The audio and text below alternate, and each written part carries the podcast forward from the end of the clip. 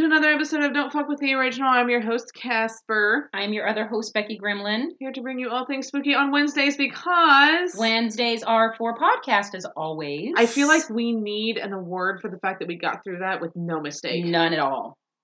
Because that is not going to happen the rest of this podcast. Not after the evening we've been having. it's been, a great evening. It's been it's been nice. amazing. to spend It's been some very nice. spend some time together and talk about the things that we talk about, screaming at TVs at seven thirty in the morning. prior to podcast. you know, The combos we have prior to podcast are quite interesting. They would Um, probably listen to them, honestly. Because honestly, what you guys day in the hear when we talk, uh, like when we talk on our podcast, ninety percent of it is how we talk In real life. in, in IRL.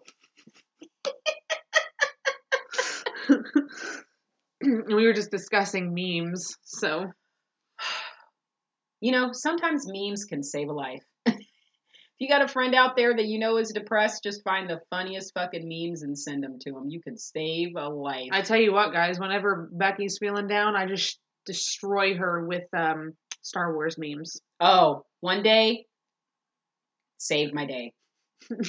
saved my fucking day. Hey, you guys want to hear something really funny? Dandelions. and they're dandelions with Mandalorian masks. You're never gonna get that out of your head ever. That was stuck in my head. That was stuck in my head all day long. It was just like the meme too. It said, "Teacher, why are you laughing?" Me, dandelions. so you're just at work or whatever. Why are you laughing? Dandelions. How great of a tattoo idea would that be, oh though? Oh my god. For real. If you like loved flowers and you loved the Mandalorian you get the Mandalorian's helmet with sunflower petals behind it. and you actually put Dandelion underneath it because you have to. Or you you don't even have to do that. Somebody just asks you, "What is that?" A dandelion. And then they go, "What?" And then you have don't even put what it is. Just get the tattoo and somebody's gonna ask you and just go, "Oh, it's a dandelion." And they're to go, "Excuse me?" And then you have a very interesting story to share. With your Uber driver or whatever. No, I'm just kidding. Uh, yeah, I never went to Uber driver. Fine. they asked him if he liked, if he something to do with an Uber driver, and he's like, "Yeah, I never went to Uber driver." Wow. I'd be like, like- that is not what I said, but okay. Thanks Uber for driver. thanks for sharing. Uber driver.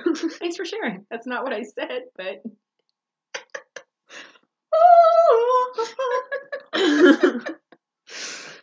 oh, guys, man, so tonight tonight we're going to hell town. I'm sorry, I can't that's sing perfect. tonight, but So let's set the town on fire. Satan burns brighter than the sun. Okay. you got it. It was good. Helltown, Ohio, guys. Um, Boston, Ohio. Not Boston, Massachusetts, but Boston, Ohio. Also very haunted. So, with the name Helltown, um, I wanted to give kind of some quick backstory history of where that possible nickname would have come from. And then we'll get into some better history about uh, Boston, Ohio in itself and all of the folklore that surrounds it. It's a lot, uh, guys. You know what, It's a though? lot, It's lot, a lot. pretty, it's. I could see why. Mm-hmm. I could I could generally see why. Uh, a land that was established in the 1800s that people lived in pretty regularly up until the 70s, and then all of a sudden the government tells you, no, you got to go because we're going to put a park here, and there's no explanation whatsoever. I'm gonna tell y'all right now, something something going down. Something went down, so nobody down. knows exactly what happened. But when you leave doors like that wide open, it just people are gonna conspiracies all over. It's just gonna be rife with conspiracies. But there's definitely some paranormal shit that's going down there too. People have seen and heard a lot. Nobody knows what it's tied to exactly, but it could be a number of different things. Um, It's a Demogorgon. Right? It's actually all just a Stranger Things it's thing just, happening. It's the fucking upside down. That's that's what's going on. That's what's going on in Boston, Ohio. Um, so as a lot of these folklores usually start, especially in areas like this, um, it's generally tied to something with Native Americans. Um, You know, do you ever just sit down and wonder sometimes what the fuck were the Native Americans doing? can we just can we, and uh, no disrespect because I'm actually I have Native American blood in me. And no disrespect to Native Americans at all. I love I love them. But I'm like, what in the hell were you all doing that everywhere that's heavily, heavily cursed and paranormal and shit? Why is it on Indian land? uh, cause they don't want white man there. I told the witch doctor. That's why. That's what I think this all boils down to. I do too, actually. It's anger. They, you know, Native Americans had their belief structure and belief systems were so much more ingrained in the earth and land and spirituality. what what that meant. Every, everything to them had life and spirit in it. Everything to them, uh, the the the grass had a spirit, the air had a spirit, the dirt had a spirit, the water had a spirit, the tree had a spirit. Everything was connected in some way to a spiritual being. And white men came in, and Christian beliefs were totally different. And you either believed in that or you didn't. And when you didn't, you got thrown off your land. And not so much thrown off your land, sometimes you were massacred on your land. So, uh, if you believe in what they believe in, those areas are going to be rife with paranormal activity because the spirits are fucking pissed. They're angry. Yep. They have every fucking right to be angry. They mad. as far as I'm concerned, they have every fucking right to be angry. Well, that goes into my story of where I think that partially where I believe the name Helltown could have come from. Um, there was a section of Ohio that a Native American village occupied um, near Clear Creek. So this is somewhat southwest, not by much, but somewhat southwest of Boston, Ohio, where the abandoned town of Clear Creek, Clear Creek, that's gonna be a tongue twister, was located Clear in Ohio. Click, click. I know, right? It's like say it Click, 50 click. times fast. Um, so the just call it site was on a high hill just north of a junction of Clear Creek and Black Fork of the Mohican River. So this is a river that actually runs um, right through that town. And again, like I said, it's just southwest of where Boston, Ohio is. So after the signing of the Treaty of Easton in 1758, the Lenape, so this is the uh, Native American tribe that lived specifically in this area. Uh, they were required to move west out of their native lands and into what is now Ohio. So when that treaty was signed in 1758, the Lenape were mostly located in Delaware, New Jersey, New York, and Pennsylvania.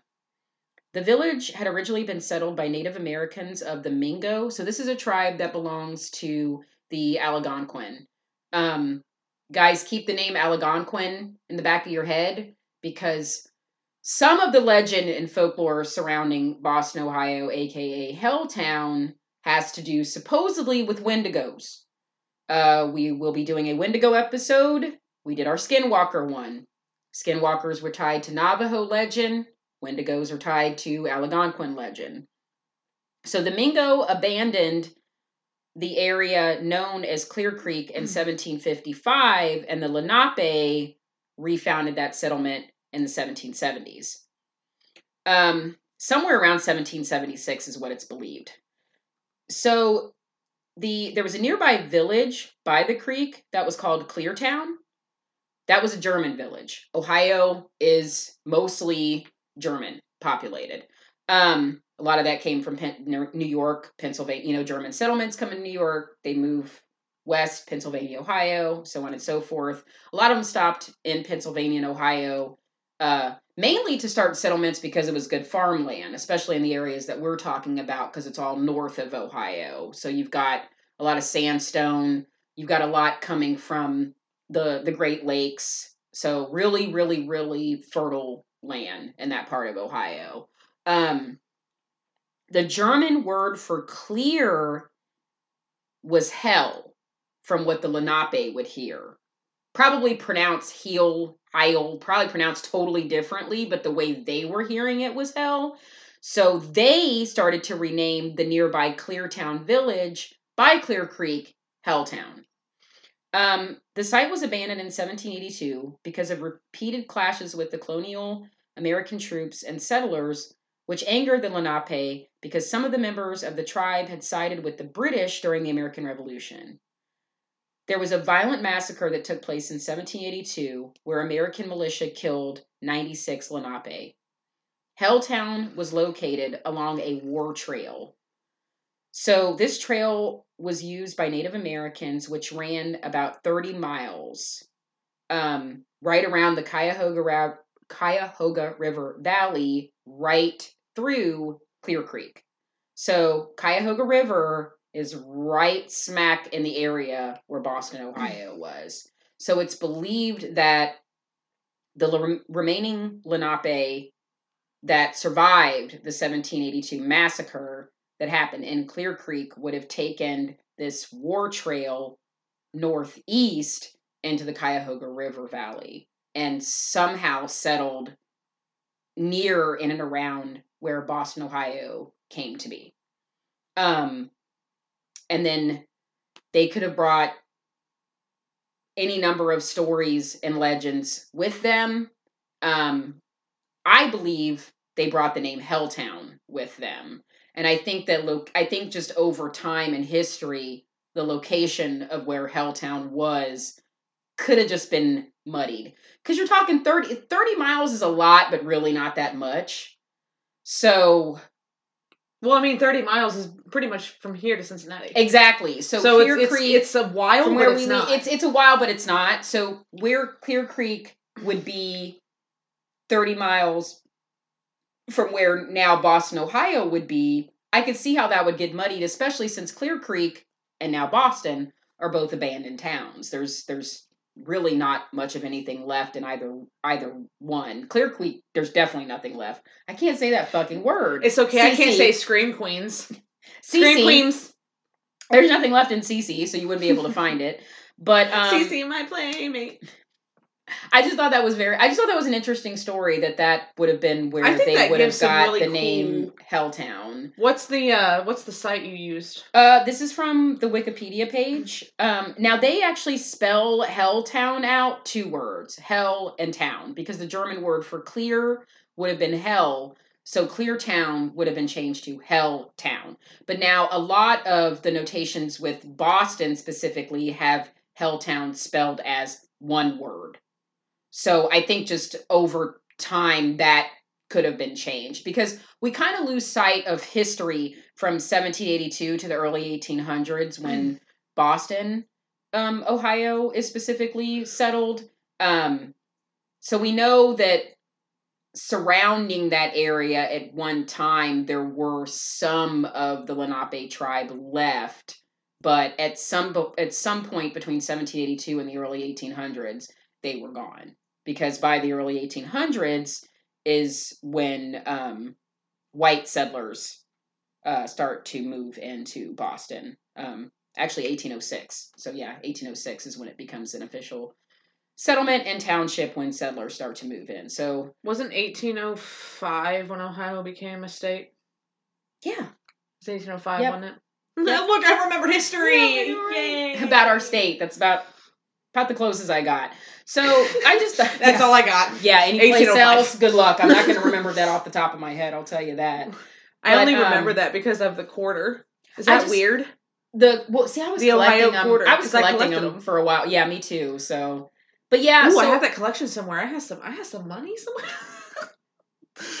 that give me a cheeseburger. if they are, if they do exist, I give me a cheeseburger. you can if you have at least two dollars. I'm sorry. At least that would be eight quarters. I'm over here like, oh my god. I had to do the math. Quarters. I was like, two dollar is eight. Eight. Two dollars is eight quarters. Quarters. I can do math. I promise. I Two dollars is eight quarters. Two, I'm just Jingle some change. two dollars is eight quarters. You're like I have no, I have no idea how that made it into a song. Because I'm a fucking weirdo. No. Go on. was pretty good. So the next site, guys, that we're gonna reference is ghostsofohio.org. So this This actually site is amazing, y'all. it's so much information. It really condenses down a lot of other research I had looked into about Boston, uh, aka Helltown, and it really condenses it down not only into the actual history of the town, but going into all of the folklore about the town. So, um, kind of in between though, guys, I'm gonna go over. Uh, there was a in 2017 on the Travel Channel, uh, which is owned by Destination America.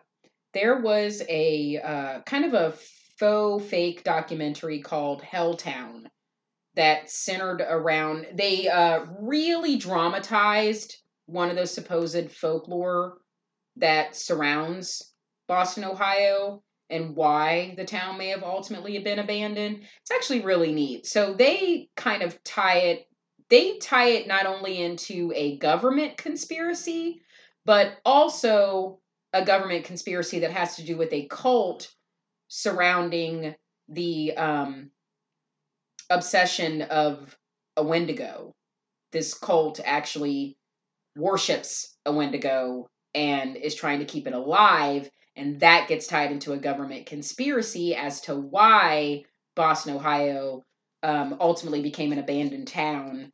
Um, which I thought was really, really interesting. That's why I wanted to give the history, the the backstory of the Lenape uh, Indian tribe, and that at one time an uh, Algonquin tribe was in the exact same area, and the Algonquin are directly tied to Wendigos. The only thing that the documentary does get wrong, unfortunately, and this is really not their fault because this was something that me and uh, Casper were talking about before we recorded. This is why we really want to do a Wendigo episode Oh, is this because whole? um yeah because we were talking about so even though the documentary is really interesting to watch it's you know it's for the most part that it's fake but it is really cool it's it's it is cool. I like it's really neat well you know in the different. beginning when they're talking to you about the history of the town that's real and that was really cool but giving you a look at what if the folklore surrounding it was actually real. The way they shot it like that was really cool and one of them was possibly a wendigo being there being in the area. And the only thing that they got slightly wrong which in their defense a lot of people do this and i think this just strictly has to do with there not being a lot of information out there about wendigos it looks a lot like a skinwalker. The depiction of it looks a lot like a skinwalker. And if you go back and listen to our skinwalker episode we talk at length about the differences between the two.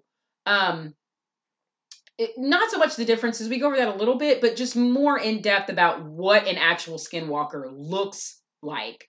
And that is the one that's more animalistic with the antlers and whatnot. Elk deer whatever but kind of more humanoid and this one looks a lot like that and unfortunately because there isn't a lot out there about wendigos that's what gets twisted in the lore they tend to look a lot more like a skinless, ragged human. Uh, Do you know what the people in I Am Legend look like? exactly, But- just like that. Don't not, not as healthy. Pretty, pretty close. not as healthy as Pretty they close. look. It's more like, and their faces are kind of more sunken. and definitely more demonic. if you want to know what a Wendigo looks like, Google Wendigos from Until Dawn. Literally on yeah, point is what they look like. But it's so easy to get them confused because so- they're both from Native American tribes. exactly Two different American Native. American tribes. They both just remember the biggest thing skinwalkers can shapeshift. Exactly. Wendigos cannot. Right. That's the biggest difference. And that's the between two of biggest difference because if normally if something's talking to you, it's probably a Wendigo because or I'm sorry. Here we go. It's, probably probably a skinwalker skinwalker. because if they can shapeshift, they can obviously change their voices. Yeah. They can be different, and they're also just pure evil. Um, Wendigos cannot do that, and they're cannibalistic. They eat things. They don't just kill for the hell of it. They actually eat what they kill. I think they're So- both deemed evil though, because I think Oh, yeah. just like Because Wendigos culture- are just like we're gonna discuss are like too much greed. If a person has like too much greed, exactly they can turn into one. I think just like in other cultures, or like you and I believe in demons, Mm-hmm. I think Wendigos and Skinwalkers to the Algonquin and the Navajo would be demons. I think. I Well, it's think just like we discussed in the culture, that- that Skinwalker would be a episode, other dimensional demons. Oh, de- I have no doubt, no doubt in my mind that's what they are. Oh yeah, I'm sure. No doubt in my mind that's what they are. I just Um, hate it so much too because you guys know that movie coming out called Antlers that was supposed to actually come out last month. I don't even know when that's happening at this point. But in the movie, they call it a Wendigo. And I'm sitting there like screaming. I'm like, that's not. When we did our Pet Sematary episode. Mhm. In Pet Sematary, they call it a Wendigo. In the book, they call it a Wendigo. In the newer Pet Sematary movie, it's identified as a Wendigo because that one is. But if you just if you look but if up, you look up and see what it looks like, it because they they you do see a little smidget of it in the new Pet Sematary, the newer Pet you can Sematary see its movie. antlers. So when you see it, we're like, that's a skinwalker, but they call it a Wendigo. Because but see, the area wouldn't make sense either because it's in Maine. and that's Wendigo territory. Exactly. So the thing is, guys, is that I think just by reading the Wikipedia definition and just looking up as much information as you possibly can about these things, because honestly, there's really not a lot of concrete info. They always describe skinwalkers as animalistic, deer, elk, hmm um, person, a man, um, basically can shapeshift and whatever the fuck it wants to. Wendigos literally says humanoid creature. So to me, if it has antlers, that's not humanoid to me. Mm-mm. So that's just, I'm just going off what Wikipedia has said and multiple people on Reddit on you know different things that come and they're like I've done all this research this is the difference and they, how they look and it's just anything with antlers to me is not a wendigo. If you have something or you know of something that can tell me that there are wendigos with antlers please by all means email us. Let us know because from what I'm gathering from all the internet information I can gather, Wendigos do not have antlers. That's why we said we definitely are planning on gonna planning on doing an episode about Wendigos because we are gonna try to find as much Oh, yeah. information as we possibly can. I can totally understand and be completely respectful of the fact if a lot of Native American tribes of what's left don't want to share a lot of that Oh, yeah. information and don't feel comfortable. A lot of that could be part of their history that they want to keep to themselves, and I have nothing but the us, utmost respect about that. It's just that it's something that I have respect for, and Casper Mhm. has respect for, which is why we want to have more information about it. Um, We so like wanna said, be as factual as possible. Oh, for sure. In anything that we do, but especially something like this. Um, so yeah, again, the ghostofohio.org website is incredible. Um, gives a ton of information Ton-ton. about the uh, history of Boston, Ohio, and then going into the folklore. So, if you wanted to go ahead and Yes. okay, guys. So, Helltown is a nickname given to the northern part of Summit County. The areas most often associated with Helltown legends are Boston Township and Boston Village, as well as portions of Sagamore Hills and Northfield Center townships. These areas are often combined into one large region. One large region, which is commonly referred to as Boston Mills. Settled in 1806, Boston stands as the oldest village in Summit County. The first mill was built in the village in the early 1820s. Several years later, the construction of the Ohio and Erie Canal brought more people to Boston, and over the next few decades, mills began to flourish in the area, most notably a paper mill. When a railroad station was constructed in the town in the early 1880s, the station was named Boston Mills in reference to the paper mill. In the late teen, in the late teen, in the late 1960s, a nationwide movement began that expressed concern over the destruction of our forests. In response, President Ford signed legislation in 1974 that enabled the National Park Services to purchase land and use it to create national parks. On December 27th of 1974, hundreds of acres of land, including some within the township of Boston, were officially designated a na- national recreation area. Many people did not realize that this legislation gave the federal government the power to use the right of eminent domain to acquire land from private owners in order to clear the way for the national park. But almost immediately after the bill was passed, the government began purchasing houses throughout the Boston Township and surrounding area. Once the government decided to buy a property, there was no negotiation involved. The owners were forced to relocate. Residents began leaving in droves, and entire townships were swallowed up by the Cuyahoga Valley National Park. These events were so tragic that they were featured in the 1983 PBS documentary For the Good of All. Perhaps the general feelings of the displaced homeowners were best summed up in a statement found scrawled across the wall of a vacated home. Now we know how the Indians felt. Ooh. Yeah. Ooh. Karma. No, just. Karma's Um, a bitch. Uh, so yeah, uh, if you come to believe, like they say, you know, like, or come to know now, after especially after that statement, um, the Lenape that were there probably were run out if it was settled in 1806, and uh, the thing I just find that's interesting is that, so in this, the reasoning that in 1974 they decided to designate Boston as a national recreation area is their concern over the, the destruction of forests, basically deforestation, which is something that still hap it still happens. That's why it's just hard for me to believe that you take one area in northern Ohio and that's the area that you decide to stop deforestation in and turn into a park. And you really didn't give much of these people a right with, with, with anything, especially with eminent domain. That's such a fucked up thing in our government system that for any reason that the government would want to come and take your land, they'll just come take it. Red flags. They'll assert eminent domain and just take your shit. Like that's really fucked up. red flags all over this situation. Um I did want to so going back to the uh Helltown um documentary that I was talking about.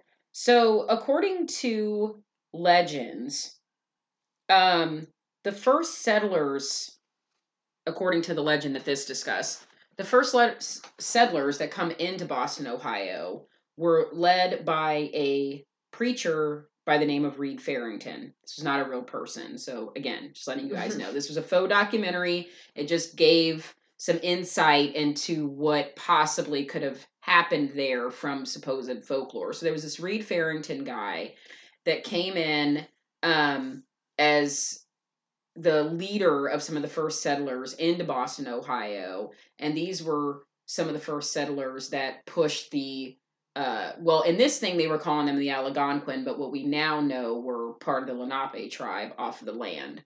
Uh, supposedly, um, sometime in and around the time that they start to settle in the land is when they start to have trouble with their crops. Uh, all kinds of things are happening.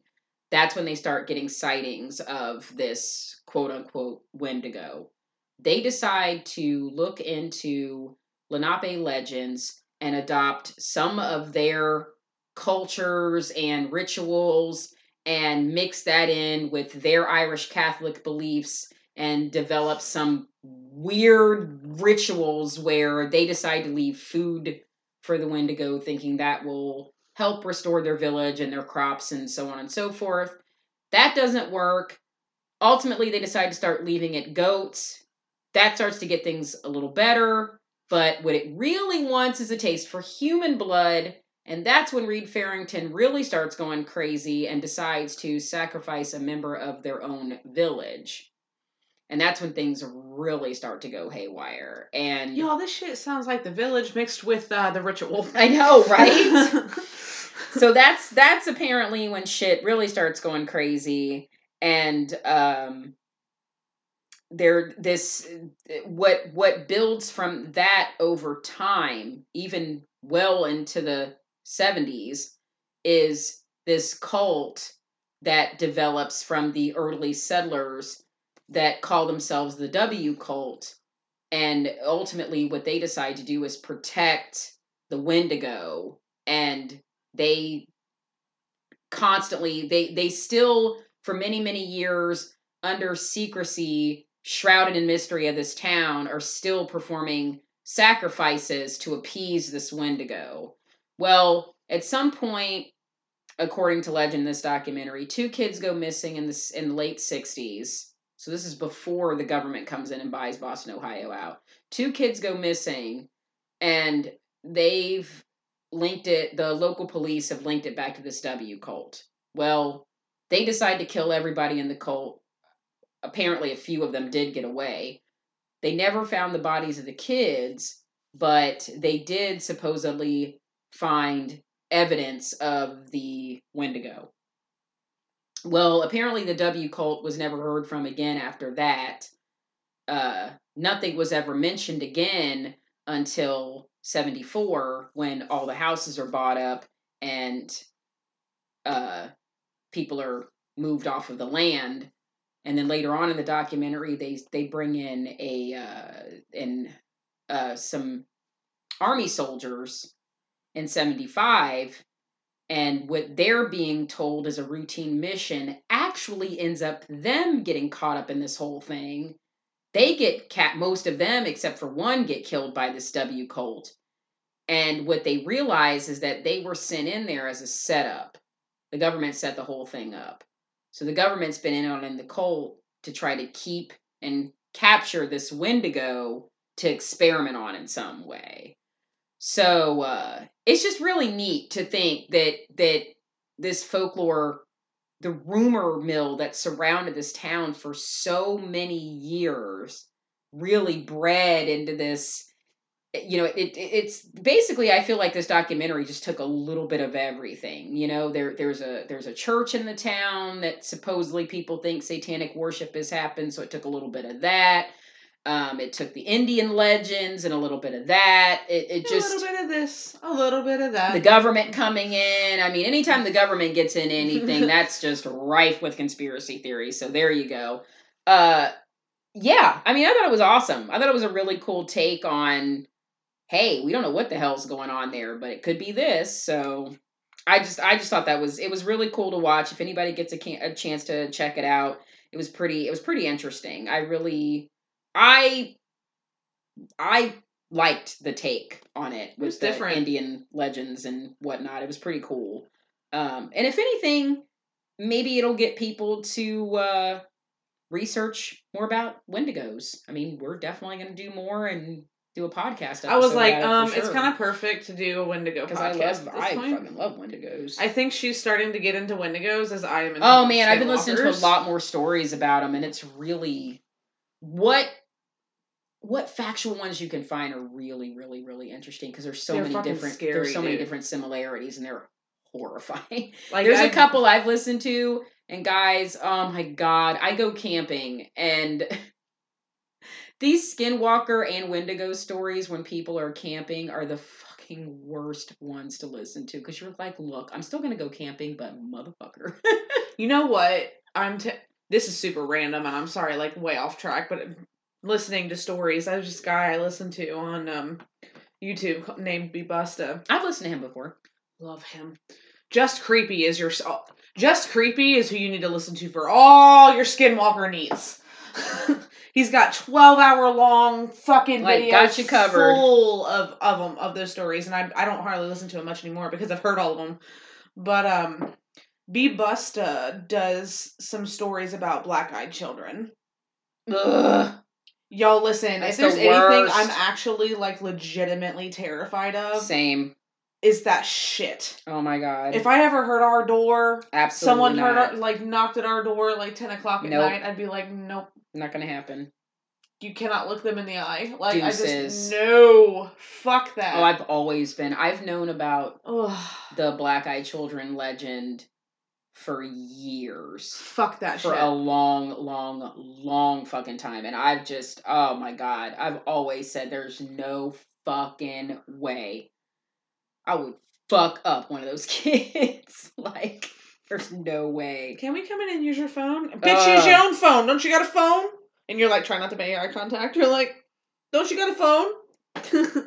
That will be. We'll put that on the list for another paranormal uh, paranormal episode too, guys. We'll definitely do a black eyed children, black eyed kids episode because not many legends. Legend like I'm obsessed with skinwalkers. They scare me, but I don't. Not every story about them scares me. Fucking black eyed children. I'm always every like, fucking story about black eyed children is terrifying. It's always terrifying. No. So, thank um, exactly that right there. Um, the origin of the legends with Boston, Ohio. Um, it goes into that once the government bought a house, it was boarded up and covered with a U.S. issued no trespassing sign. The house sat vacant until the government would arrange for it to be demolished.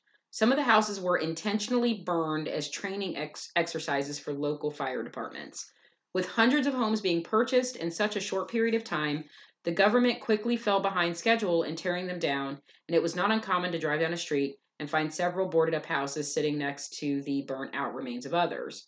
To a passing motorist unaware of the events taking place in the area, it might easily have seemed as if the entire town had mysteriously disappeared into thin air, and this is how rumors began. So the legends of Helltown come from a number of stories that circulated about Hell, Helltown. Um, they became so great that it was nearly impossible to track all of them. In many cases, the stories weave in and out of each other, and uh, we're going to share with you guys some of the more well known legends and the true story behind each of them. Which is dope. So I will let Casper start with the first one.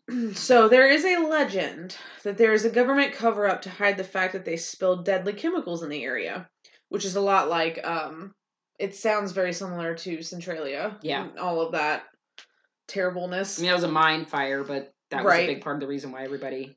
Um, these chemicals have caused bizarre mutations to area residents and their children. The truth is that stories regarding a government conspiracy refer to the area where the chemicals were spilled as either Butane Town, Mutane Town, or Mutants Town. The first two named after the chemicals said to have been spilled, and the last describing the results of the alleged spill. Records show that there was never a chemical spill of any type in the area, and these stories were most likely attempts to explain the various U.S. government signs on the abandoned billion, billion buildings. Buildings. I don't know why the word buildings became a seven. Um, what's that word? Syllable. Seven syllable word. Like that just. I was like, yo, yo, yo, yo, yo. So, um, there actually was a uh, leak. There, uh, it was. It happened in. Let me see. I was trying to find. I found a small article about it. Um, it didn't it, this wasn't anything that that actually had uh anything to do with boston ohio. It just happened to be close enough by that um somehow it got tied into the story. Um but i think it was actually called the kaiser nuclear spill. I was trying to find more. Here it is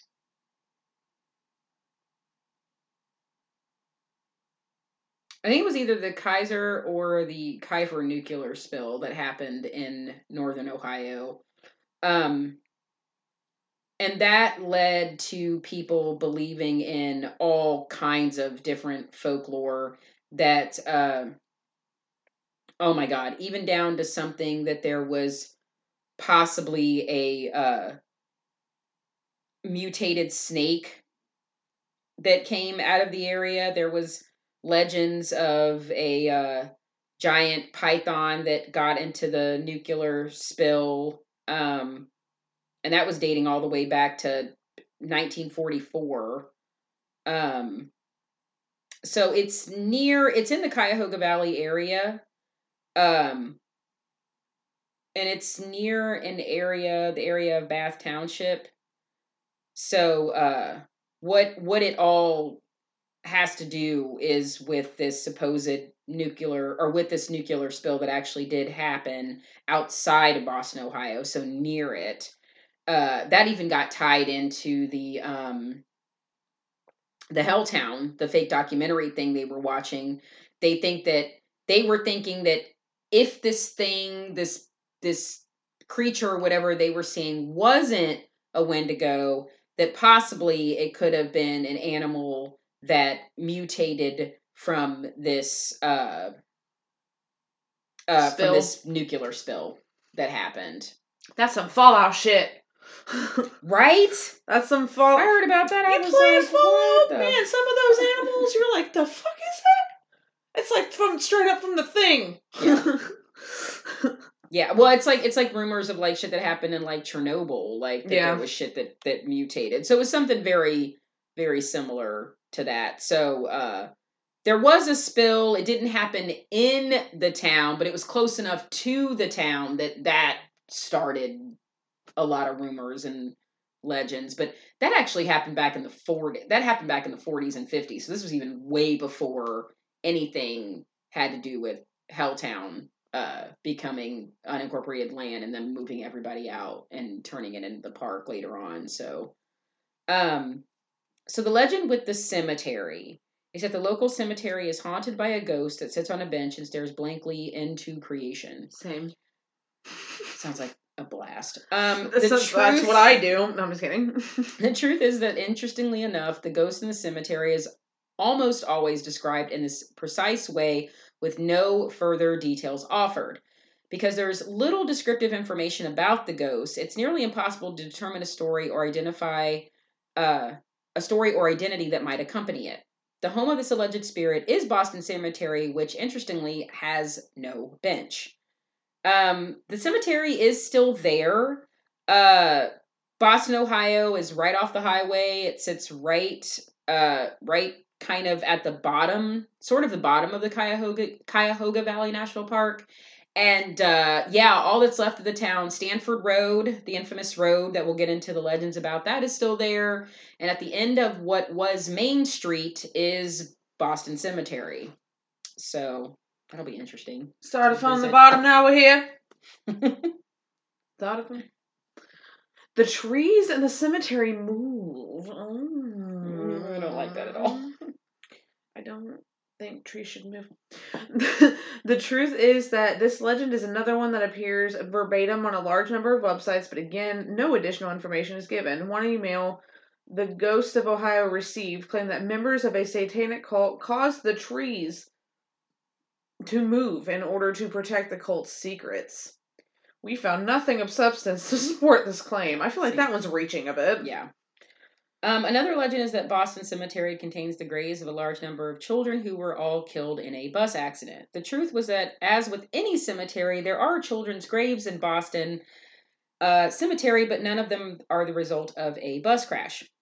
This legend was likely started in an attempt to tie the cemetery to the legend of the school bus. Yeah, so The we'll get magic into one? the legend of the school bus. No, unfortunately, it is not the magic school bus. But I'll let you get into the house in the woods. I was reading. Note: Ohio cemeteries, gated or not, close at dusk.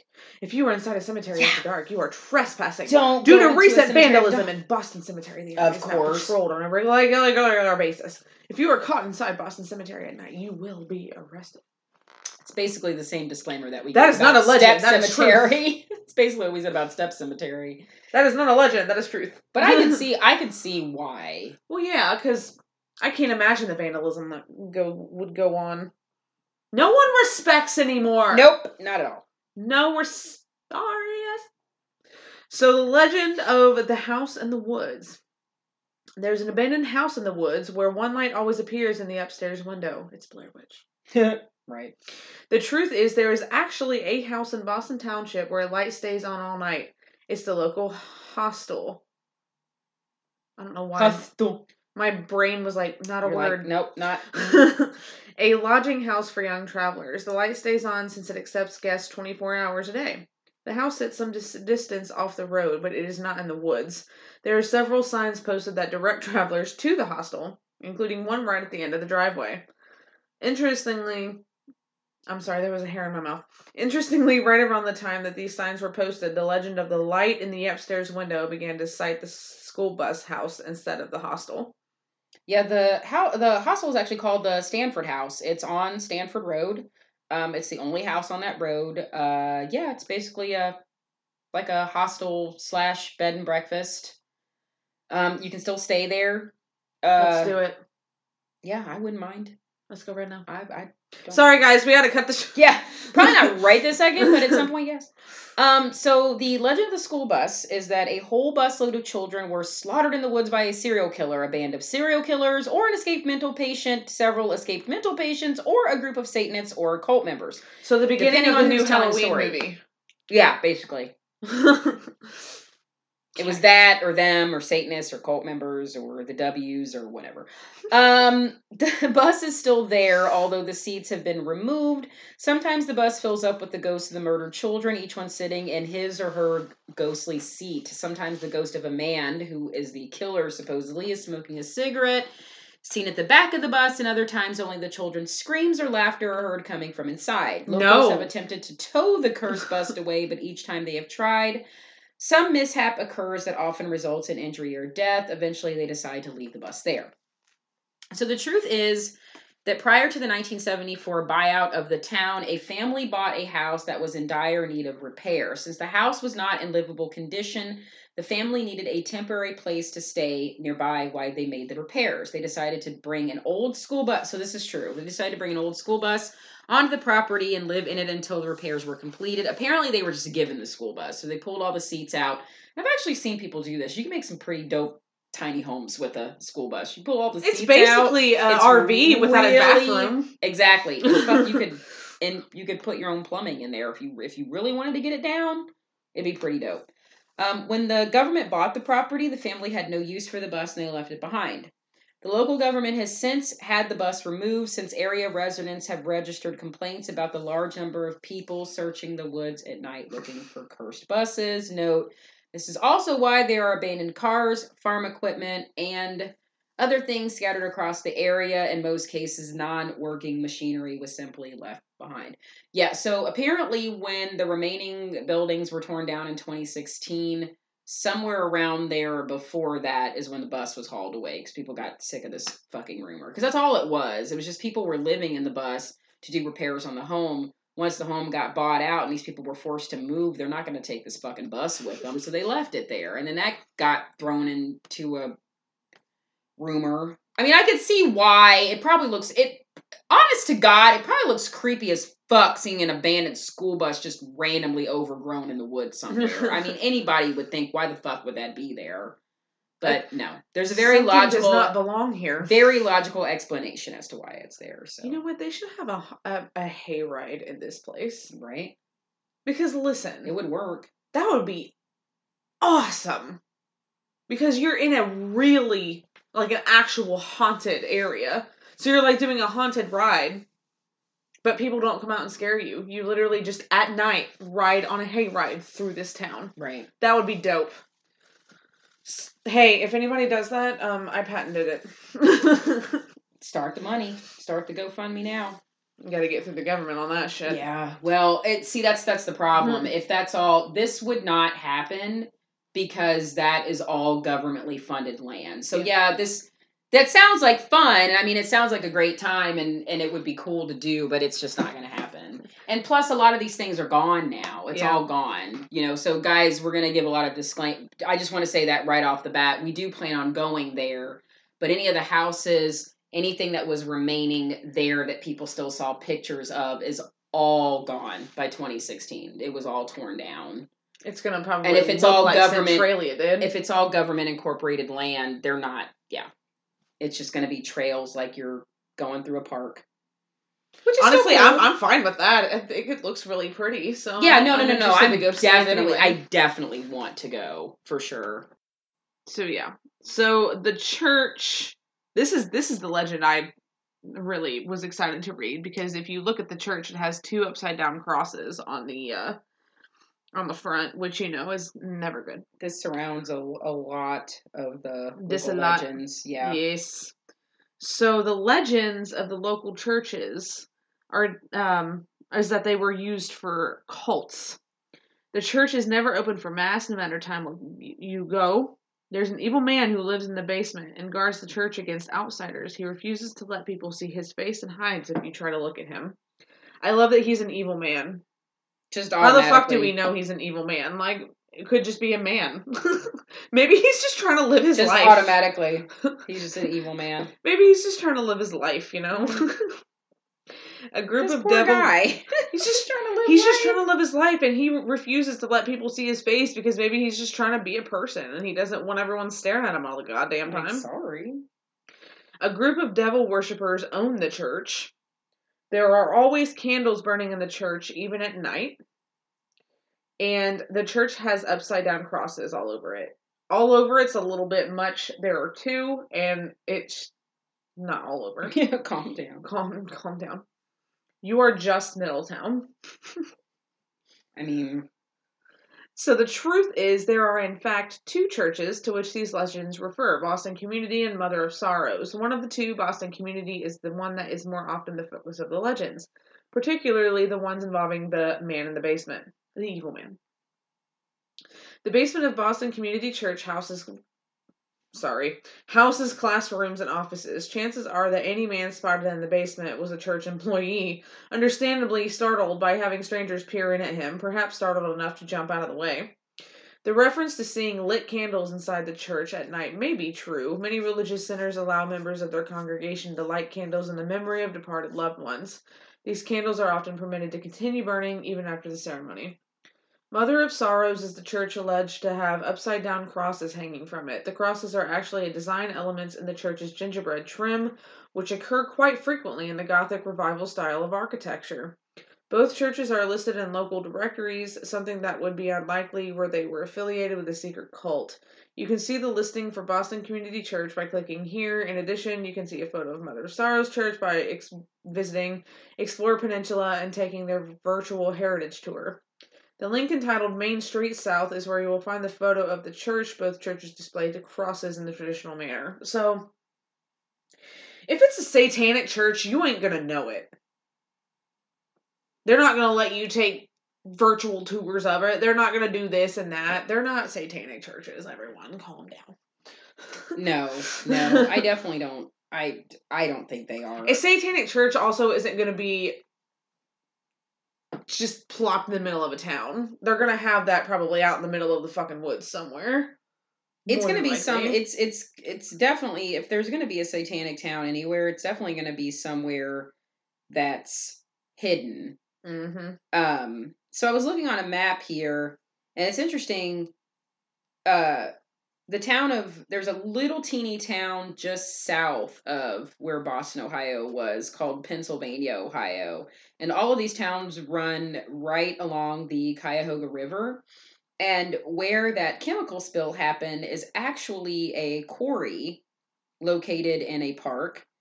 And um, I think I don't know. I can't find anywhere where Boston Community College is still around. Um, the building itself looks completely unassuming. Um, but again, you know, like we mentioned about the Mother of Sorrows Church, that one is you can purely see from the pictures, and one of them we post on our social media that that could that clearly just has to do with the architecture. That that's not uh an upside down cross at all. To me, it doesn't look like an upside down cross. And actually, interestingly enough, what most people may not know is um, not sure exactly when, when and around the time of an upside down cross became satanic, but originally in Christianity, an inverted Latin cross was actually the cross for the Apostle Peter. Peter didn't feel that he was worthy to be crucified in the same manner as Jesus Christ. So he was crucified upside down. So there's actually even been popes that have had hats that they've worn with upside down crosses. There's been churches, Catholic churches that have been seen, and these are usually the more older Latin Catholic churches, but they're seen with the cross of St. Peter, and it's an inverted Latin cross. And it was associated with the Apostle Peter.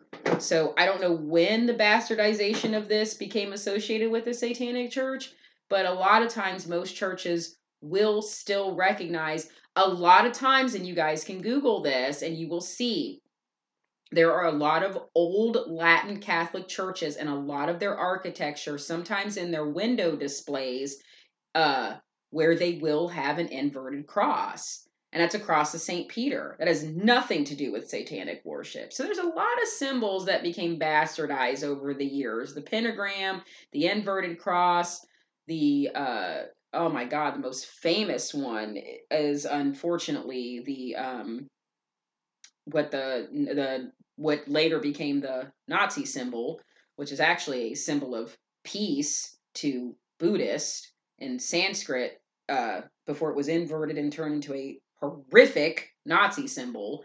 So symbols over years it's really interesting how in one culture they can be deemed something pure and good and in another culture just be completely bastardized into something evil so i just saw i just thought that'd be something i thought that was something interesting to bring up if a lot of people weren't aware that that was the original symbol for the inverted cross if people didn't know that um, I actually didn't. Yep. I have always been taught that the upside down cross meant um basically satanic. It's not. Yeah, the Apostle Peter, which is interesting enough that a lot of Christians would, I would think a lot of Christians would be taught this, that he felt himself so unworthy of Jesus that he wanted to be crucified. He, even though he was going to be crucified, he was martyred ultimately. Uh, he felt so unworthy that he asked to be crucified upside down. So it's interesting enough that most Christians would know that story, but Nope. Still not deem it necessary to say that is what an inverted cross is, and it's not due to satanic worship. Um, but anyway, I digress. I just thought that was something interesting. But you can again, use anything for satanic worship. Anything. I could be like, hey, I want to use this spoon. There you go. The spoon is cursed. The spoon of Satan. this is now the spoon of Satan. I will eat my Satan cereal with this spoon. But Satan this, only drinks almond milk with his cereal. I feel like the Satan from Sabrina Sabrina is lactose the, intolerant. The Satan from Sabrina is definitely a Mr. Almond Milk. He is definitely lactose he intolerant. Is a, he is. How can he be lactose intolerant if he's a goat? Oh damn! Well, goat's milk. Well, that's true. He can't have cow's milk. Can't be cow. Can't be cow's milk. Can't be cow. Mm-hmm. No. Gives everything. If your spoon is from Satan and you have a Satan spoon, everything you eat doesn't go to your butt. Or I mean everything you eat doesn't go to fat. Oh my god, that would be amazing. Wouldn't that be incredible? I have to could you imagine hauling that spoon everywhere? I have to eat with this spoon. You're like, I need Why can't you eat no. listen. It has to be the spoon. Because I'm if I eat with this spoon diet. I'm on a strict Satan spoon diet. I have to eat. I'm on a Satan spoon diet. if I don't eat with this spoon, it'll it goes right to my thighs, and then I blow up. I just mixed so much shit right Damn there. it, I'm so. Satan. Um. Anyway, uh, no, that was that was great. Uh, so I need someone legend, to make a movie called Satan's Satan Spoon. so there's a legend of a hearse, apparently, um, as the legend goes, if you go past the road closed sign, you will find a house in which a creepy man or a family in some stories. There's a, there's either a creepy lone man or a whole creepy ass family. Just depends on who you ask. um, the man that drives the hearse will chase you away if you get too close to the house. In some versions of the legend, the hearse has only one headlight. I'm sorry. I'm sorry. If you're a millennial, you can't read or see one headlight wallflowers. Um, a hearse with one headlight chased us through the town, or we tried to follow the hearse and it vanished at the end of the road.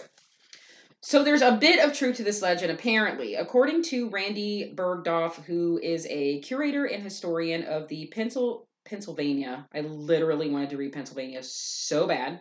It looks like it. Um, I mean, you're um, close. Of the Peninsula Library and Historical Society, there was a Boston Township family that owned a hearse at one time that they used for Halloween. However, it is impossible to drive past the road closed signs. The gate across the road are locked tight.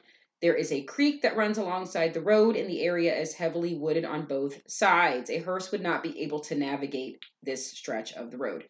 So, um, that actually comes, I think, at the end of Stanford Road, one of these roads, because we're actually going to get into. Uh... Oh no, that's the main street. I'm sorry. So the main street is the infamous one. There's, if people look up Boston, Ohio, there's another, besides the church, there's another really famous photo of what we described the road with the creek on one side, woods on both side, and the big road closed gate across it. Um, and that is actually the end of that's Main Street. So Stanford has one, Main Street has one, but at the end of Main Street is the Boston Cemetery, like we mentioned. But I thought that was interesting the thing with the hearse. That's funny. A lot of people own hearses, believe it or not. A lot of people. I mean, I kind of want one. my dad had one. I want one, and I want to paint it in like all horror shit. Funny story. He used to pile people in the back of it to go to drive-ins and just pay one ticket. That's incredible. How amazing is that? I want one. You pay one ticket and you squeeze like seven people in the back of it. I was like, of course my dad had a hearse. um, anyway. You're like, of course, of course, of course. He had a hearse. oh. The end of the world. Legend: Evil awaits all those who drive this road at night. The road is possessed, and there may have been many fatal car crashes on it. An evil force will try to take control of your car and force you to crash. If you me. drive to the end of the world at night, a group of robs robbed. I totally read fucking robbed. yeah, I was robbed. By Satanists! They took my spoon! Those fuckers. they got my Satan spoon. Hey, we're writing the movie, guys. Come on. We're giving you Getting a this movie done. right We're here. Giving it to you. If you drive to the end of the world at night, a group of robed Satanists will surround your car and from a form a human chain and attempt to trap you there. Now I'm gonna just run y'all bitch asses over. You You like, chain my Um. Red Rover, Red Rover, I'm about to run, you your the ass fuck over. over. the truth. Stanford Road is a twisting road with a steep incline. At the top of the hill, there's a sudden drop down the other side. Motorists looking for a cheap thrill began driving up the Stanford Road at very high rates of speed. As their car crested the hill, the illusion of driving off a cliff or the end of the world was created. Considering the amount of reckless driving that has taken place on Stanford Road over the years, it is no surprise there have been sev- several fatalities. It's unlikely they were caused by paranormal activity. Stanford Road is one of the infamous dead end roads, and cults and murderers are naturally part of its lore. There is no evidence, historical or otherwise, to back up these claims. Yeah, there's a lot of dead end roads like that. Dead end, dead man's curves, things like that. And Stanford Road is just a prime example. If you drive all the way to the end of it and you don't see, if you guys look at it on the map, it is a really sharp ass L curve. So if you're driving way too fast and you don't pay attention to any of the signs or don't know that curve is there or it's coming, yeah, you're just gonna fly right off. So it would make sense. I guess I guess it would be a it'd be the end of your world. You, you drive fuck over that hill. like I mean, I'm just saying. Do I get a new spoon? So no. No. it's not worth it. Um so the highway to hell. Um, can we just now stop lights, speed limits? Sorry. Hold me down. Hey Satan! Like I'm sorry. Hey my dude! Highway to Hell. ACDC. We gotta do it, guys. That is my jam. It's a great fucking I think that's my song. favorite It's a ACDC great song. fucking song. It's so Oh, I have a lot, but that's Oh no, I do there. too. A But great that's fucking. it's one of those songs like when that guitar starts, you're like, uh, volume to the max, please. It's like din it. You just, you just fucking you know, like you know it's coming, and then you're just like, turn that shit up. Like I'm in the fucking mood. Din it. You got to be in the mood. When you're in the mood, that song just it does. it. like sunroof fucking up, you got Yeah. all the windows down. I mean, if you have a sunroof, I don't. But sunroof if you got it, all the windows down. If you I mean, don't if got you don't, if you don't got one, then just get you a chainsaw. just you know, make your own. DIY, DIY that shit. Um, so a serial killer with an axe has been butchering motorists who travel this road at night. Police have been unable to apprehend him. Fuck, he's got an axe. Shit. Um, don't drive down the highway to hell at night. There are crazy people who hide in the woods and will jump out at you. Again, if you jump out at my car, Red Rover, Red Rover, I'm running your ass the fuck over. Like, don't. I am jump not in front of my responsible for what happens to your body. Like if you get hit, you get hit. Don't jump out in front of my fucking car, dumbass. Exactly. Lesson: Don't jump in the front of my fucking car. Um, this road is actually the same one that takes motorists to the end of the world. The Highway to Hell legend is an example of how urban legends form. They start with harmless, harmless activity, add tried and true horror elements, and give the place a creepy ass name, and you have the perfect urban legend. So again, You know what I the highway do? to hell is the dead is the dead end street is the end of the world street. Same. Thing. I would really like to go on that road and play that song. I feel like that needs to happen when we go. Yeah. I just it just Well, it we'll does. plan that. We'll make that we'll plan that. We'll, We'll be like, are we on the? Ha- are we here? Are we on that road? On that highway? Get our I'll keep- spoons Gotta keep ready. my spoon protected. I love that. This is this is another shirt idea. Satan hashtag Satan Satan spoon, spoon. and then just have a little spoon with a devil drawn on it. Goodness. Yeah. Yeah. Or we can make it look like those those uh I don't know if you're old enough to remember this, but uh you used to be able to send off for Gerber spoons and they would put your name and your birth date on them. And on the end of the spoon, it would have the little Gerber baby's face. It would have Satan's face instead of the Gerber. Can it be the Tim Curry version of Satan, please? Per fucking fection. Oh Great. my god. That's the cover right there. Or Black Phillip. We could put Black Phillip on there. Oh, he was taken though, so we'll have to come up with. A That's true, we can't do that. variation Of Black What Phillip. dost thou want? Oh, me as a person, I, I'm like Satan, man. I get it. I'm like never related. what the fuck do you want? I have never related so much to a character. I just get this goat. He just gets me. like me and Black Phillip would be so tight. Like, can we just talk about what the fuck happened to those kids?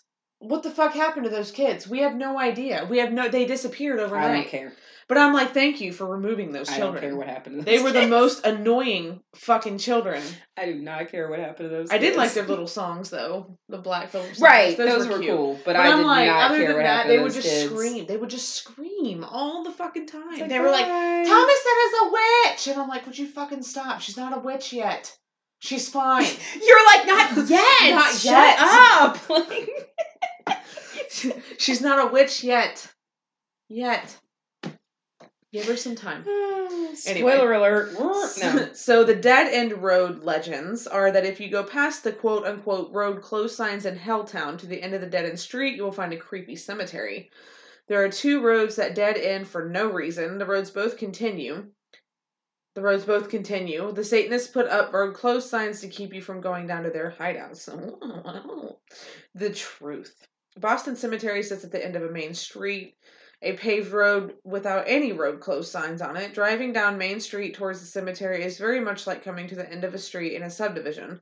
The road simply ends at the entrance to the cemetery. That's the way uh, the cemetery in Fall River was. Yeah, that was weird. That was You're so literally just up. in the middle of a fucking You're in a straight, straight up suburban neighborhood. You turn down an alley, and there's a old ass cemetery right in front of you. It was so fucking crazy. and it's not like in most cemeteries where there's like a little road trailing off to it. No, this road went the into end it. of the road is the cemetery. It was so weird. So literally, the way they describe this, that this the road simply ends at the entrance of the cemetery. Yep. Well, that's the way this was. It did. The It just is ended cemetery. right into the cemetery. And then we were like, "Where are we going?" And the Oh. little feet, the little footprints. It's like, oh, there's- go there's- this way. There you go. Thanks. Although it was pretty fucking cool that you could see the cobblestone. Yep.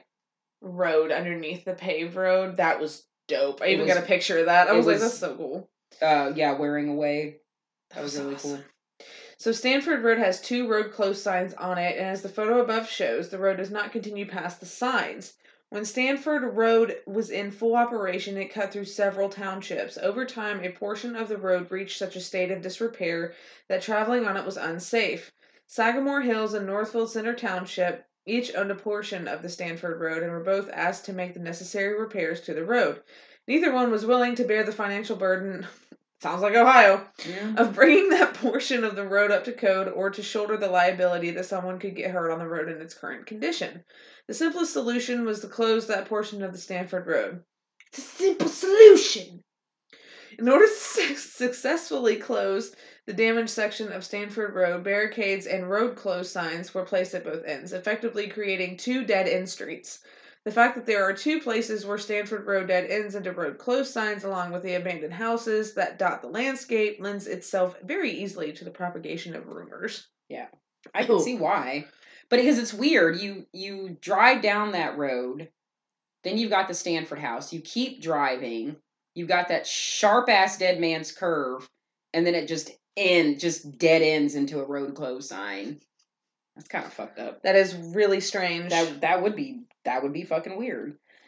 Um, so here is a legend of the slaughterhouse. no. You will see ghostly faces if you look inside the windows of the slaughterhouse. Note, uh, the photo that is on this website was apparently taken with a telephoto lens while standing in Boston Cemetery. Please do not trespass onto an owner's property.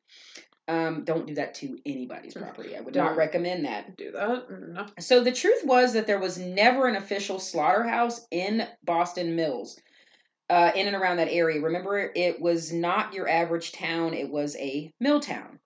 The building that is often referred to as the Old Slaughterhouse sits next to Boston Cemetery and is actually part of an old duplex built for tenants from the neighboring mill. The old building sits next to a more modern home. The contrast between the two buildings accentuates the rundown appearance of the duplex. The duplex has been acknowledged for its historical significance and is part of the National Historic District. It stands as one of the only two houses in the entire U.S. that the Park Service has sold back to private ownership.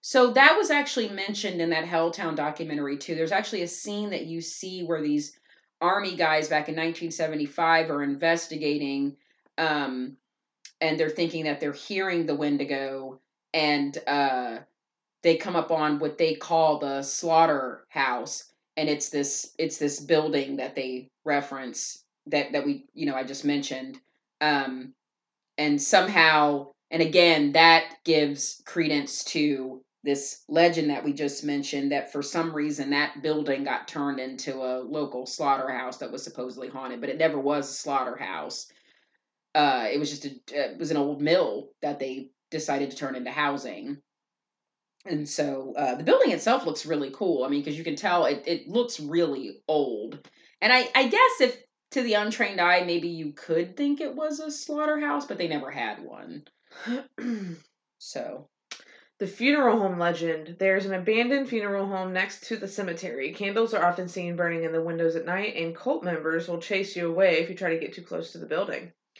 The truth is that the building some call the abandoned funeral home is the same one others say is the old slaughterhouse. Yeah, so no funeral home either.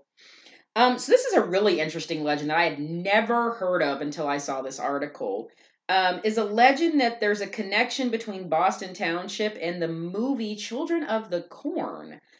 Um, so the legend goes that the movie was actually filmed in Boston Township. Uh, satanic props from the movie were left behind by the production crew and now are being used by actual Satanists. Yeah, they're Satanists on a budget. All right, calm it the fuck down. What's the problem? Um, They the can't movie- get their own spoons. secondhand spoons. The movie was based on real life events that took place in Helltown. So I I I knew I actually love the movie Children of the Corn, so I knew it wasn't filmed anywhere in Ohio. So that was interesting that that was ever a legend. Um, so truth Can't you just look be that up? it very easily. Truth be told, the original Children of the Corn, which was released in 1984 by New World Pictures, was actually filmed in Whiting, Iowa. Sequels to the film were shot in various locations in and around California. By 1983, around the time that the original Children of the Corn was being filmed, the National Park Service had already been acquiring the land for almost nine years. Special permission from the Department of the Interior would have been required in order to film a movie in the area. So, see, anything done in and around there, you're going to have to ask for permission. Um, there's no truth to the actual statement that the film was inspired by events that took place in Boston Township.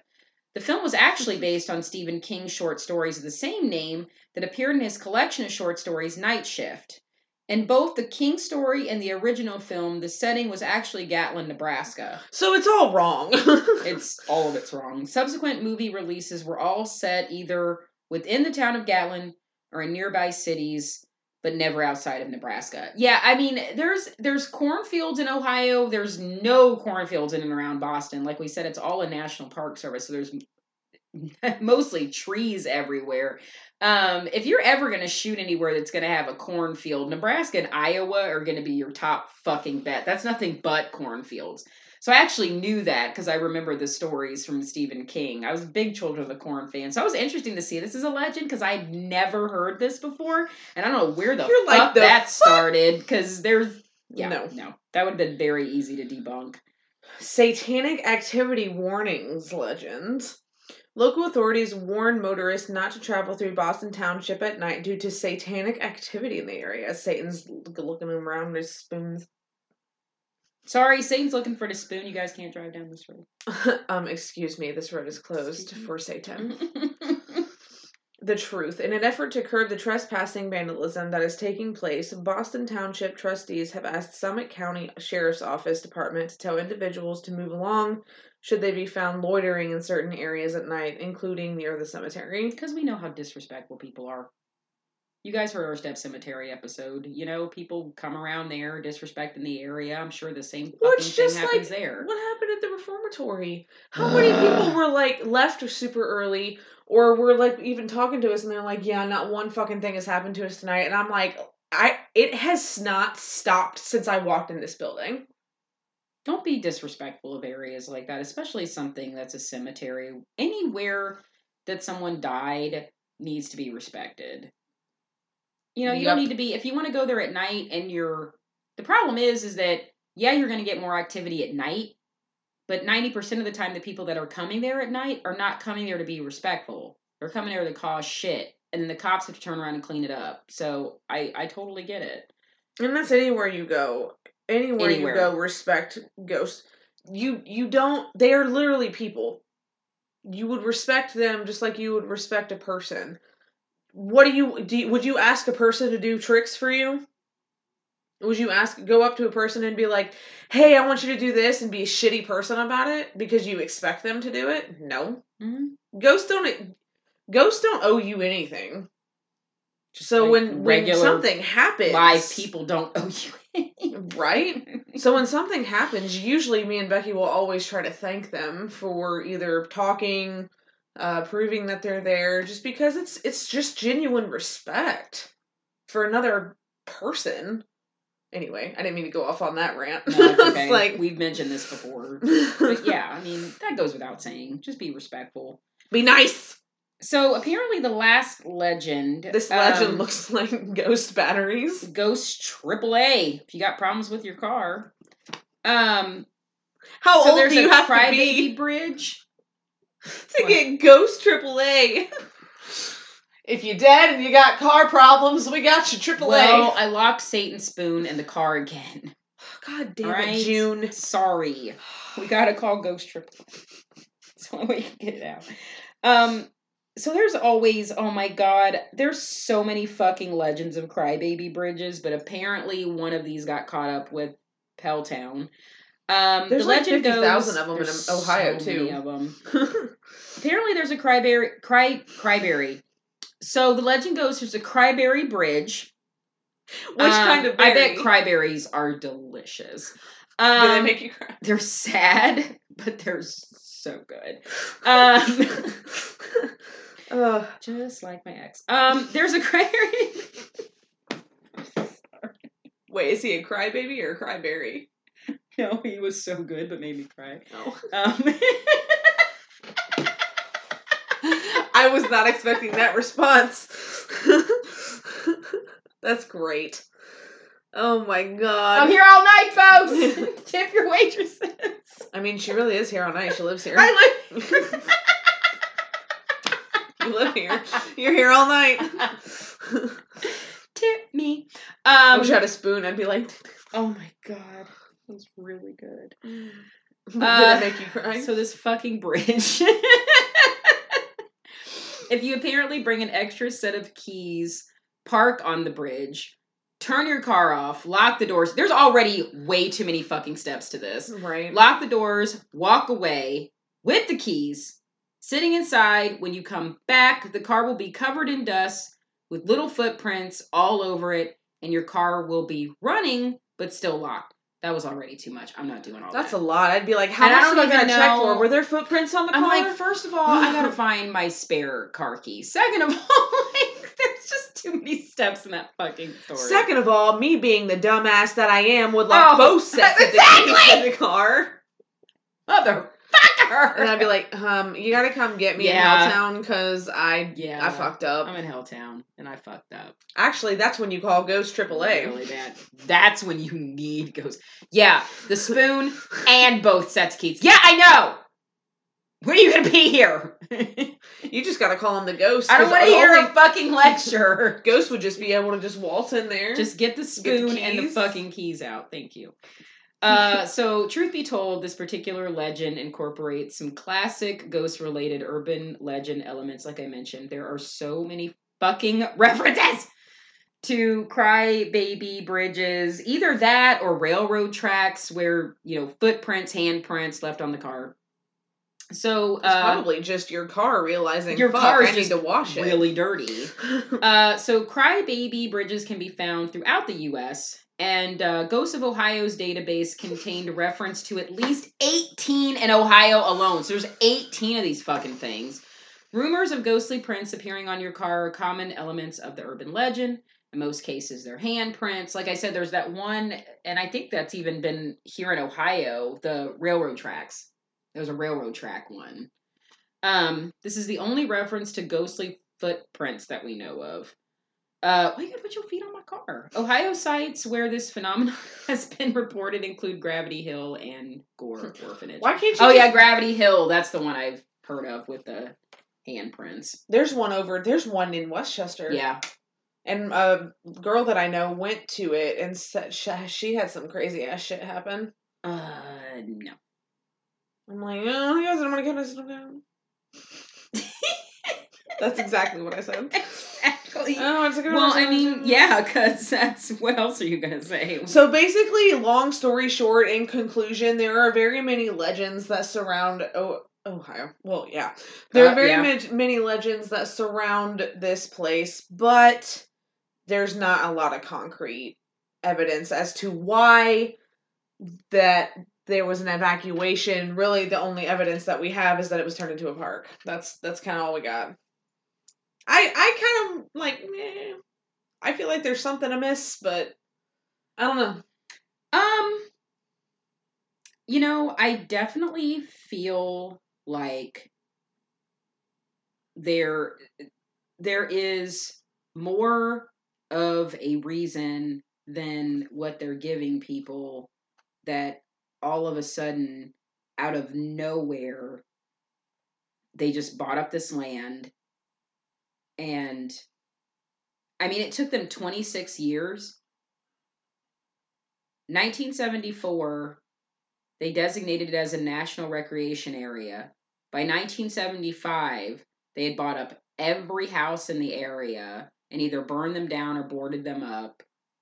And then it took them another 26 years before they finally redesigned it into a park. I mean, I just What were I, you doing? What were you? What? What? I don't know. I, I don't I don't know. I have no idea. Uh Well, I do know one thing. Two dollars equals four quarters. I meant eight. now you can't do Oh my! You have no excuses, ma'am. none.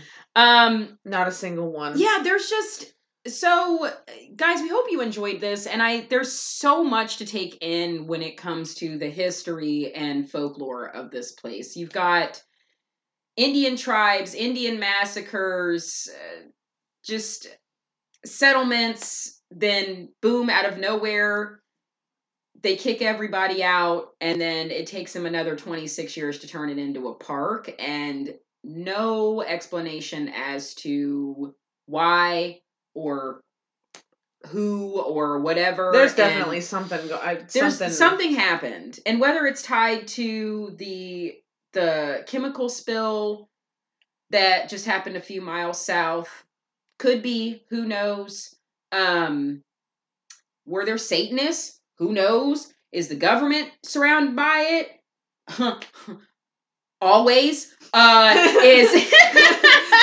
don't ask my tinfoil hat you know how i fucking feel about that shit um i don't know I It don't sounds know. like a very There's dulled so down version of. Skinwalker Ranch to me. there's so much there's so much because there's nothing anybody knows and when it comes i just i just think like anything that's surrounded by the government coming in and giving no explanation is always going to cause some type of crazy theories and it's hard not to um especially now when people are legitimately saying that they are seeing sightings that the place is haunted that there's a lot i mean of course there's going to be sightings in and around a cemetery that goes without saying but um just going down different roads different parts of the park where people are experiencing things that are definitely unexplained if not paranormal and all of it ties around to this local legend of this town that's just gone and nobody was ever really given a concrete explanation why.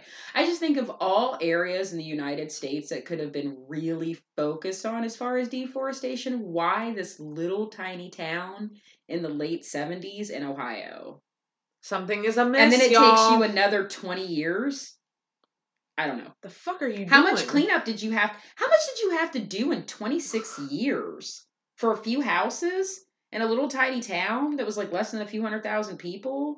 There had to have been something else going on. Something else was going on. So I don't know if it's a cold. I don't know if it was a Wendigo. I have no idea what it was. But uh, I think all of the history and all of the folklore is extremely interesting, and I cannot wait to go. Um, Yeah, even if we don't experience anything, the Cuyahoga Valley National Park looks absolutely fucking gorgeous. That whole area is so beautiful in northern Ohio. It's just lush greenery, nothing but vast, dense forests. I love, I, I love that shit. for shit like that. Me and Yep. Casper both do. It's our fucking favorite.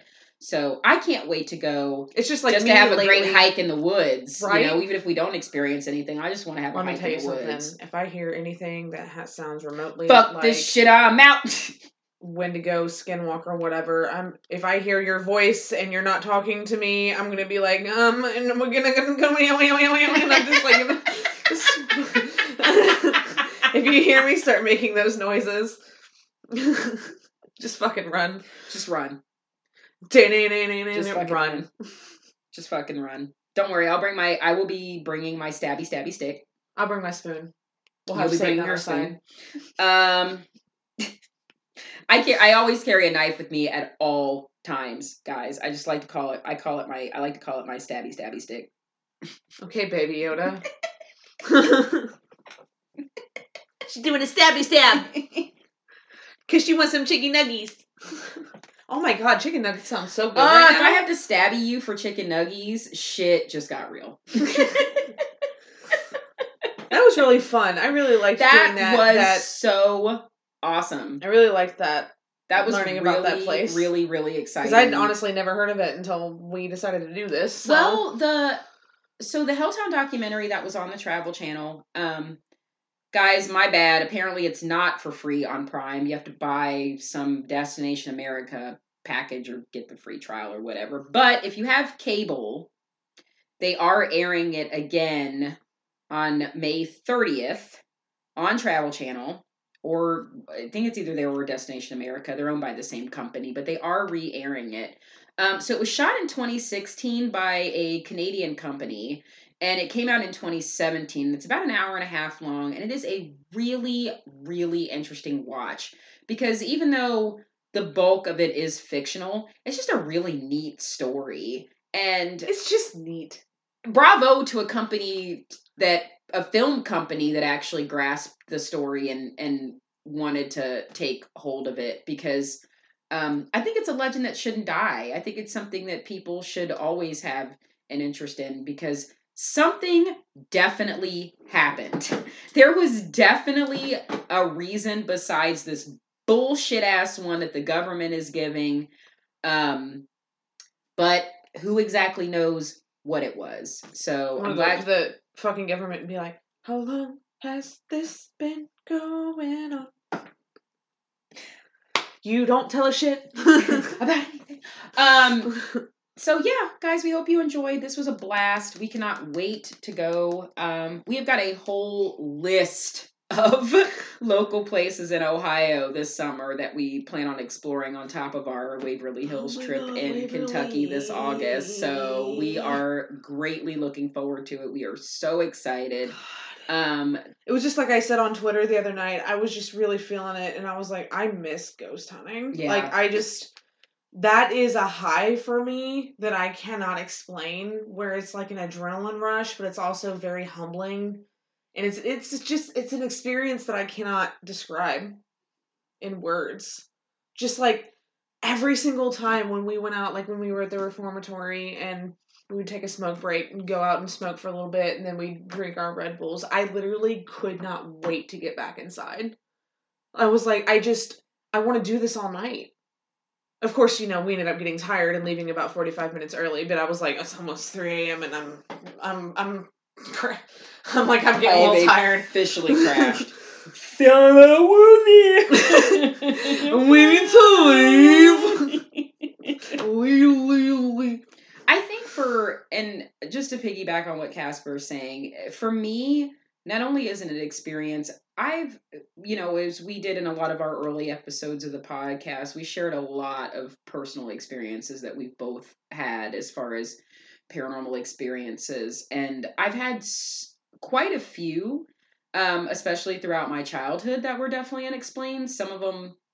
I I know personally were ghost activity, but um to go other places that other people have corroborated as being haunted and having experiences that I would only see on TV and now I can back them up with my own personal experiences and again like Casper had mentioned more than anything it's very humbling it's uh it's a very humbling thing it's very humbling to be in an area where uh So much history. people too. yeah not only is there just an abundant amount of history that people in another life in another world in another realm pick us pick you to communicate with in that moment. They need some type of outreach and you are the one that they pick to to do that. Um in and of itself is a very humbling experience and i've been very humbled by all of the experiences that i've that i've had with I think- uh, spirits I mean, even having my first experiences being like my grandfather and, you know, stuff like that, to have my first real, real experience to be children. That Oof, that that was was, oof, that that was that was rough to the point where I was like, I need to go outside. I was like, I just I need I need a moment to go outside. And then right when we're heading outside, we pass Abby. So I was like, there's Yeah. a lot of ghosts happening right now, and I don't know how to handle it. There's so many ghosts. I'm like, there's technically only three, but my body's like, I can't handle this anymore right now. there's only three. It was just three. but it's definitely more than But when it's your first real experience like that, I was overwhelmed. And I know you were over we were both just so overwhelmed because I was like they're they're so active right now and I can't. I just can't I can't. well when you're already an empath and you already feel energies enough as it is to be in a place like that it is just Oof. it's overwhelming Oof. to say the least so Oof. Okay, guys, before I announce next week's, because I know it's a surprise, and you all are probably like, what is next week's? next week sponsors I wanna get this in. all that stuff we got to get this in because this is very important because we are excited about yes. this guys I want to get this in before I start announcing everything else just because I want to make sure you guys are still listening. We have officially hit 2,000 followers on Podbean. This is surreal. I want to sincerely thank all of you who have followed us, listened to us, and kept, you know, support and everything. Like, that means the fucking world to us. We do this because we love it and we love, you know, bringing this stuff to you guys. But it's also, like, amazing when you have such a, a following of people who, like, keep coming back and want to listen to it and you know they're they're telling other people about it and all this kind of stuff that's so fucking cool we really appreciate you guys we have decided to do a giveaway Yes, we have. and you guys are going to be really excited because it's pretty dope um becky has pretty much gotten it together as far as uh, the design we will be giving away a t-shirt with our logo on it a tote bag with our logo on it and a sticker a sticker Fluffer and succotash with a sticker A thick sticker. Now, of course, um, we're going to be running this giveaway for about two weeks. Yeah.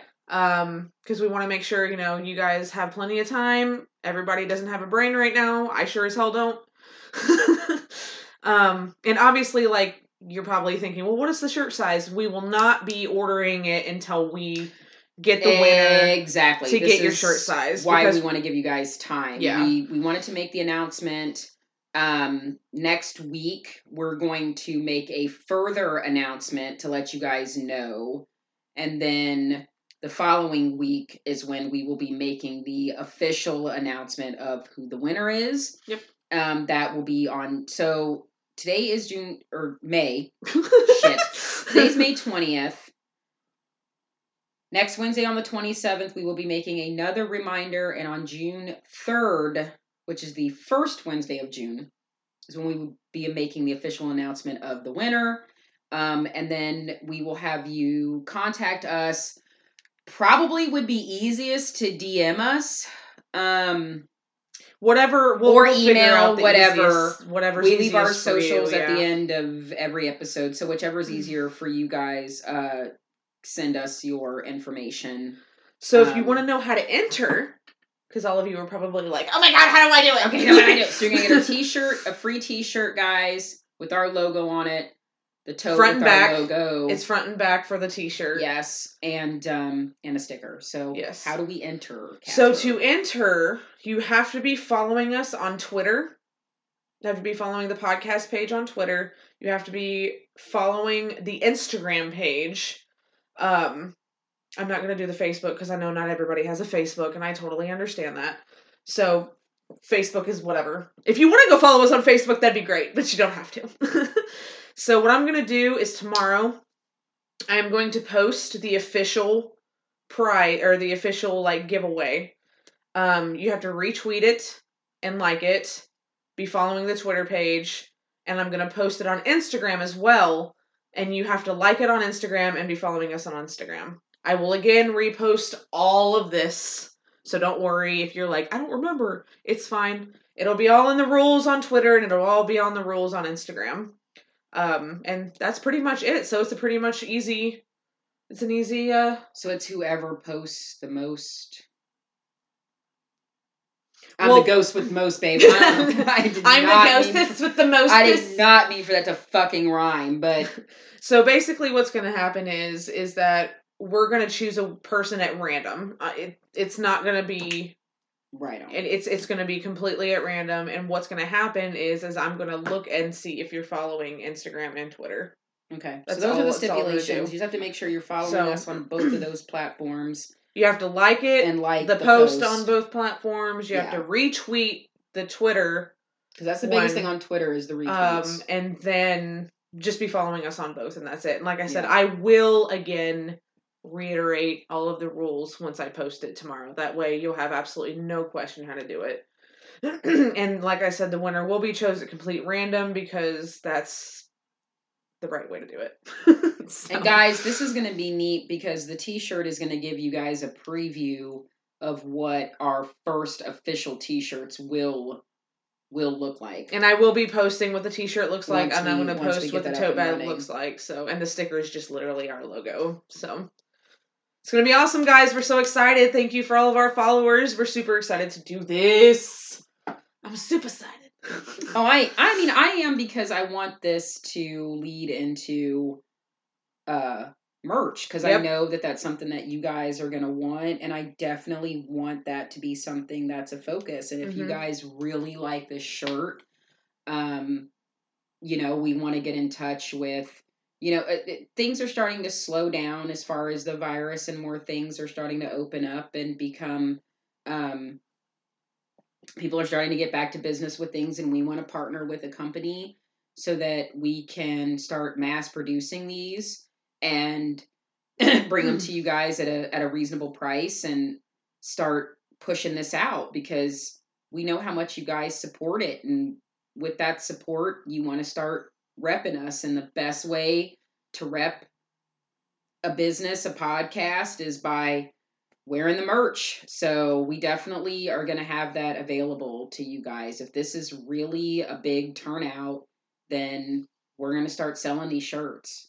We'll start selling the actual shirts. Like and then we- we'll start will. actually getting together and talking about shirts from our own sayings. I know that Jesus cheese has to be a thing. Oh my god, yeah. The next one the next one will definitely be Jesus cheese. Jesus shirt, cheese. Jesus cheese. Everybody's gonna love that. Oh my god. Um and of course, you know, like other things, like what I would love a spoon. The whole fucking spoon. Oh my that god, happened, the that would be Satan great. spoon. That is definitely going on a shirt. Like I don't care how we have to make that happen. Um, but yeah, we're really excited to do this. So this is this is, and I am like I said, I'm going to post a picture of it so you can see what it looks like. And I Yeah. want feedback. Give us feedback if you like it, what you would change, what you wouldn't change. no, I'm just kidding. No, seriously, let us know if you like it or not. We think I think it looks dope. Honestly, I think really it's a great design. Um, it's something super simple and easy. Um, and again, it's a way to support us and get our name out there. Yep. So So, guys, that was just a little throw in announcement. So now you're probably like, okay, what's next week? We are going to finally do the Saw series.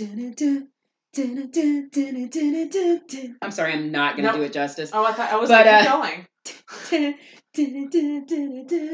You know shit's going down. Oh my god, every And fucking time! It's explaining everything. Every fucking time! Like when it just starts in the background a little bit, you're like, oh, I gotta pay attention.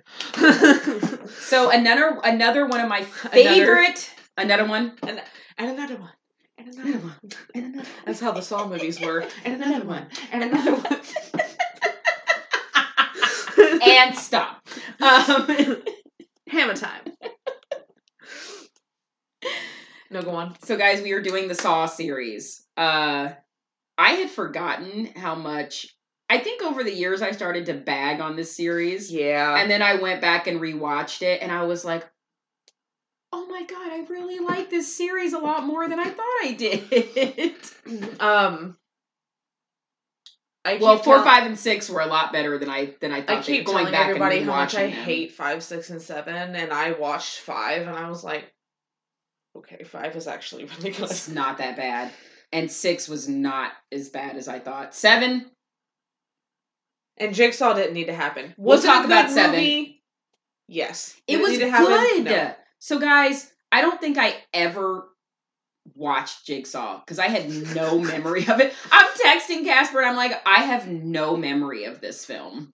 And then I sent you the gif. I have no memory of this place.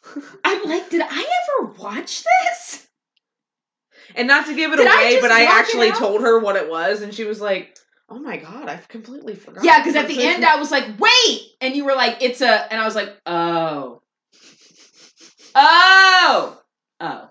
But I was like, in your defense, when I first saw it too, and that certain thing this happened, movie I didn't was need to be made. "How is this possible?" right. Because we. it What? I watched so- you, Yeah, and now you're. And. Mm. and you guys are like, what? so you guys, if you haven't seen the entire series, go see it because there's going to be spoilers all over the place. Um, and Saw, listen, if you haven't seen the first Saw,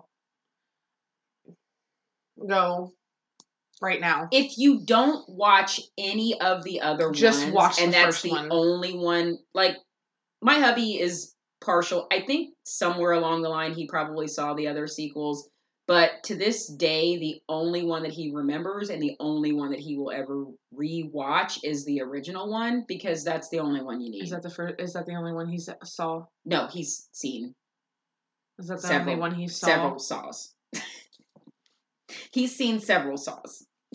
He saw several. He saw saws. several saws. I'm sorry, that was so stupid. I'm done. So yeah, guys, next week is Saw.